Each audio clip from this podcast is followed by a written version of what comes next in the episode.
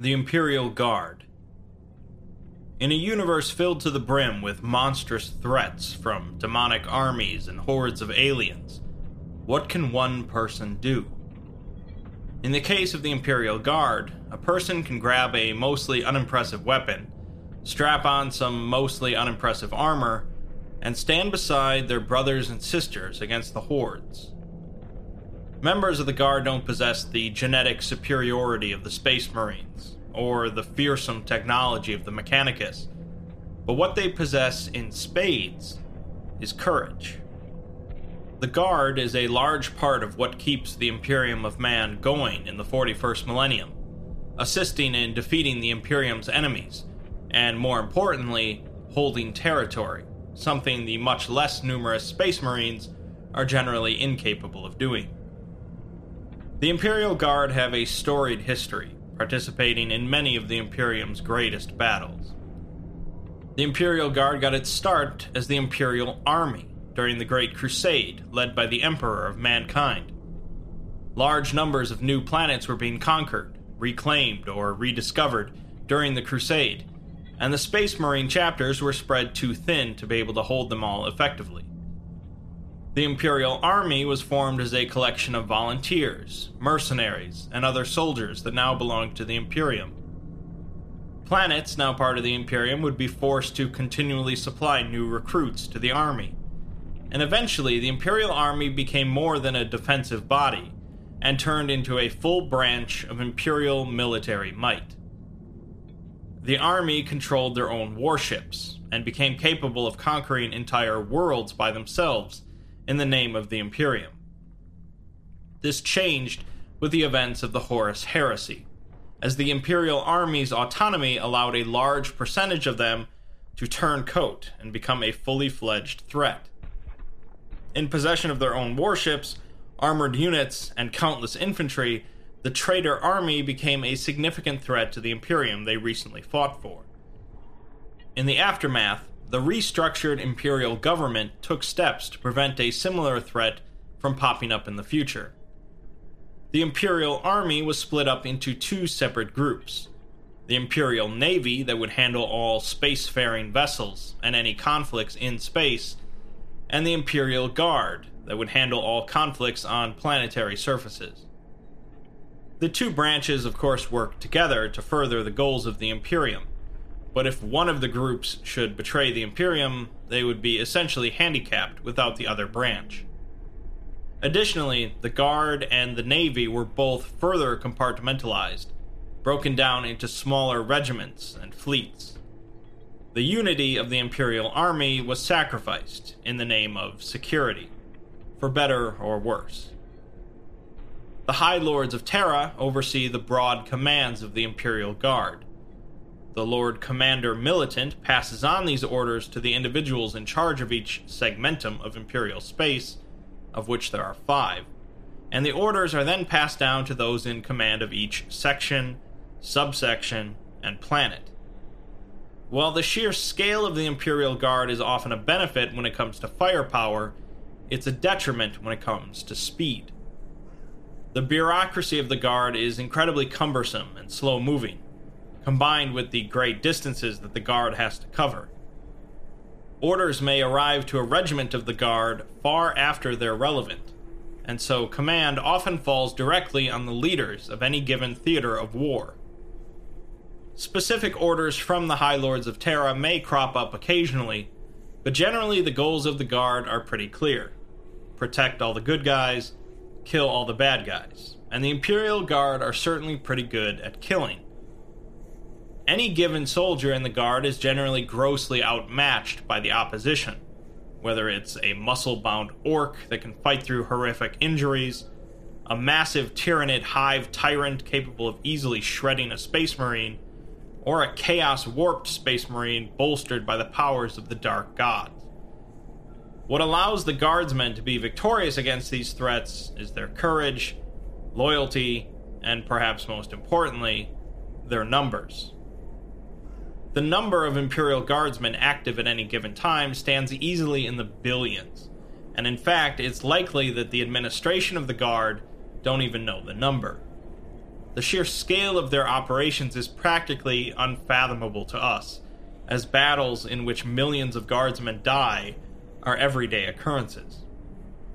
It's said by some that there are as many individuals in the administrative body of the Guard as there are in the Guard itself. And while that might be hyperbole, it is true that the Imperial Guard requires a massive number of people to handle all of its logistics. Training new troops, creating new regiments, provision of equipment and supplies, working with the Imperial Navy for transportation and assistance, handling the tithes paid by each Imperial planet for the Guard, and responding to calls for aid are all roles handled by the administration. Well, it's an incredible feat that this machine of war keeps running. It's even more impressive when you consider the sheer number of mistakes that the administration makes. Regiments sent into inhospitable environments without proper gear, sent into battle against overwhelming foes or even into battles with no foes at all, missing supply shipments, calls for aid ignored for decades, and the list goes on. This is not to say that the administration is incompetent, but rather just another side effect of dealing with billions and billions of individuals battling across an entire galaxy.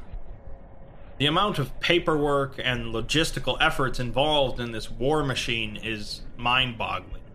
And even an extremely small error can result in an entire regiment of soldiers dying. To both the soldiers' credit as well as the administration, the Imperial Guard perseveres, an operational feat unrivaled by any other group in the galaxy. The standard issue weapon for a member of the Imperial Guard infantry is known as a laser gun, or las gun, a reliable, easy to maintain and produce laser rifle that is quite deadly by our standards, but mostly unimpressive by 40k standards. Laser guns utilize rechargeable power packs for ammunition, and are capable of severing human limbs or even piercing power armor if hit in a vulnerable spot. Unfortunately, most alien threats to the Imperium are capable of shrugging off a few lasgun blasts. But we can again point to the sheer number of soldiers the Guard throws at an enemy, which allows them to eventually succeed. Similarly, most Guardsmen are equipped with a cheap and easy to manufacture body armor called flak armor. Much like the laser guns, this armor would be very, very nice to have in our time, and it's certainly serviceable in 40k, but still won't do much to stop a raging Tyranid or Chaos Space Marine. The Guard are bolstered by armored transports, battle tanks, siege artillery, and plenty of other military vehicles you'd expect to find in a futuristic army. These are the standard members of the Imperial Guard, however, and like any organization, there are going to be those that excel over their peers. The best of the best of the Imperial Guard are known as stormtroopers, elite shock troops trained to carry out covert missions behind enemy lines or to spearhead assaults into heavily fortified positions. They receive better training, better equipment, and are instilled with a brutal sense of duty and obedience to their missions. They're generally equipped with carapace armor, a much more substantial form of protection over flak armor, and an enhanced form of laser gun, commonly called a hell gun, powered by a backpack power supply and capable of punching straight through power armor. The stormtroopers are among the most capable of normal humans in battle and have been responsible for some incredible tasks. Another non standard group of the Guard are the Commissars, military officers placed among regiments to maintain morale and discipline. These are generally uncompromising individuals that keep a regiment in line through fear and power, and possess the authority to execute any guardsman for showing cowardice or incompetence. As you can imagine, commissars are not generally well loved figures, but they are unflinching in their duties, and ultimately they are responsible for making sure the guardsmen continue to fight, even against overwhelming odds. Most of the Imperial Guard is just one massive, faceless organization of countless identical soldiers. But there are a handful of regiments that have made a name for themselves through their deeds. The Death Corps of Krieg come from an atomic blasted world and undergo brutal training from shortly after birth, designed to harden their bodies and their minds, as well as instilling absolute faith in the Emperor. They routinely request a fight in the deadliest war zones and excel in long battles of attrition. The Catachan jungle fighters hail from the death world of Catachan, said to be the most lethal planet in the entire galaxy. The planet is covered in a dense jungle, and every element of the local flora and fauna is deadly to human life, to the point of even most space marines tend to avoid visiting. This makes the planet fairly safe from any invading force, and also creates some of the most deadly men in the Imperium. The jungle fighters are extremely capable of fighting in jungle terrain, and also excel at adapting to other war zones. It's said that only 25% of those born on Catachan make it past the age of 10, and the jungle fighters claim that even the most suicidal military engagement is nothing compared to a day on Catachan.